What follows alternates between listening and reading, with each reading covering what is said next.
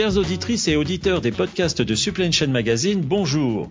Notre journaliste, Maxime Rabillet, questionne cette semaine Constance Larmoyer, senior manager chez KPMG France sur le thème Les enjeux de sobriété énergétique en logistique. Constance, Maxime, c'est à vous.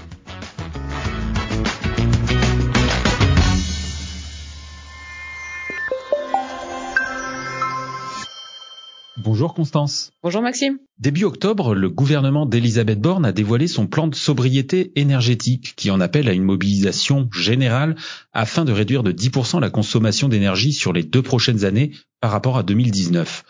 Dans le cadre des accords de branche, France Logistique et ses membres Afilog, AUTF, CGF, autres et Union TLF ont proposé une série de recommandations concrètes et de bonnes pratiques pour atteindre cette sobriété sur la filière transport et logistique.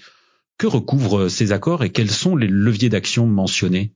Dans les quatre axes identifiés par France Logistique, on va avoir des recommandations au niveau de l'entreprise. Donc là, on va pas être sur des sujets euh, logistiques ou supply chain, puisqu'on en appelle aux collaborateurs sur euh, leurs bonnes pratiques individuelles de trajet domicile-travail, de euh, gestion du numérique et autres. On a des recommandations autour de l'immobilier logistique avec euh, tout ce qui est gestion des éclairages, du chauffage, etc. On a des recommandations autour du transport de marchandises pour tout ce qui est éco-conduite, optimisation des tournées et verdissement de flotte. Et le dernier axe, qui lui est un peu plus général, est autour de la poursuite de la décarbonation de la filière, avec notamment justement le verdissement des flottes, et puis les schémas directeurs logistiques de où est-ce que je positionne mon entrepôt par rapport à mes flux, mon barycentre et autres, afin d'être le plus optimal possible. Compte tenu de votre expérience en matière de projet logistique, cet objectif de 10% de réduction vous semble-t-il crédible ou atteignable? Ça va dépendre des, des, axes. Par exemple, sur la décarbonation de la filière, on est sur des initiatives qui existent déjà depuis plusieurs années. Par contre, elles ne s'inscrivent pas dans le même horizon de temps que ce qui a été demandé par le gouvernement, à savoir être efficace dès l'hiver 2022 et euh, à horizon deux ans. Par exemple, euh, sur les, les, verdissements de flotte, il y a des initiatives qui existent déjà avec des solutions type hydrogène, euh, électrique et, et, autres types de véhicules. par contre, on est effectivement sur des mises en place qui sont assez longues et assez coûteuses pour un certain nombre de raisons, notamment de la disponibilité des solutions. Et là, on est plutôt effectivement euh, sur le cas de l'hydrogène long courrier, euh, sur des questions plutôt 2025-2027, avant d'avoir et des camions disponibles et des stations de recharge aussi disponibles. Quid des recommandations pour l'immobilier logistique? Pour l'immobilier logistique, on va avoir euh, des freins aussi qui limitent ces, ces, recommandations, à savoir pour tout ce qui est réduction des éclairages ou gestion du chauffage, Là, pour le coup, on est effectivement euh, sur des questions soit de sécurité, soit des questions sanitaires, puisque ce qui consomme le plus dans un entrepôt au niveau chauffage, ça va être la production de froid pour euh, de la température dirigée. Et là, euh, on est effectivement sur des questions sanitaires où on ne peut pas réduire de 2 degrés les températures de nos chambres froides.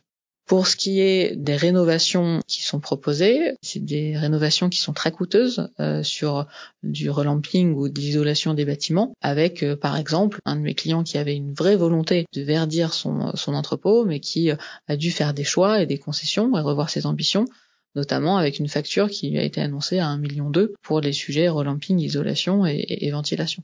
Sur la partie transport de marchandises, France Logistique insiste sur la nécessité de renforcer les formations à l'éco-conduite pour les conducteurs. Qu'en pensez-vous? Alors ça, pour le coup, c'est un véritable nouvel axe de travail qui a été identifié. Alors il y a très peu d'initiatives qui existent déjà, mais on peut prendre appui sur euh, la Poste qui a formé ses conducteurs, plus mis à disposition des boîtiers, qui leur a permis, là, avec ses premiers retours d'expérience, d'économiser 5 à 6 de carburant. Donc on n'est pas dans l'objectif des 10%, mais on est quand même sur un premier pas autour de cet axe-là.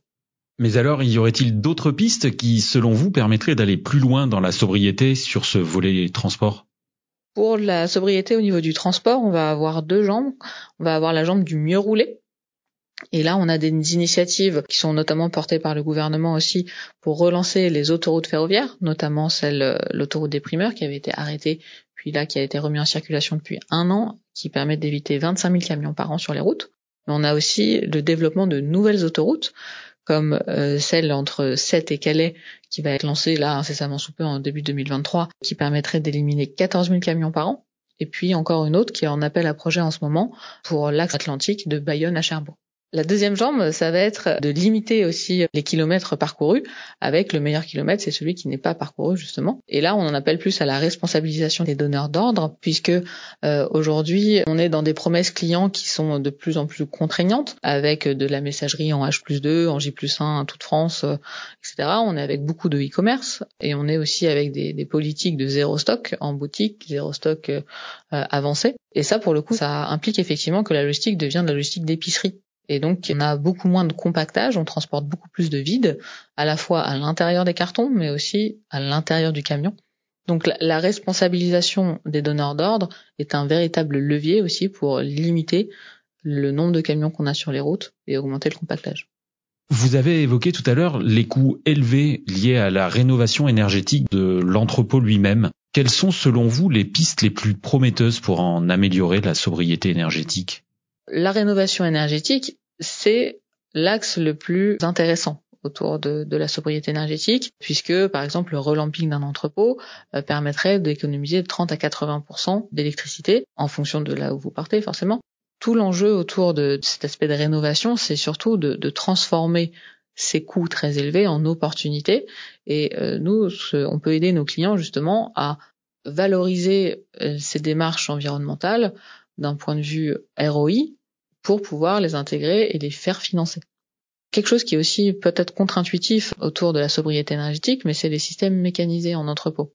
On peut se dire qu'effectivement, vu qu'on rajoute de la mécanisation, on rajoute forcément de la consommation énergétique. Mais quand on fait une balance pour préparer euh, une certaine quantité, mon nombre de chariots, le chariot classique de marée tractable avec son préparateur de commande, euh, globalement, il va être beaucoup plus performant ces dernières années que dans le passé. Mais euh, quand on le compare par exemple à un autostore qui va mettre à disposition donc euh, des robots plus euh, une station chargeur, on va se retrouver globalement à environ 50% d'économie d'énergie entre les deux solutions.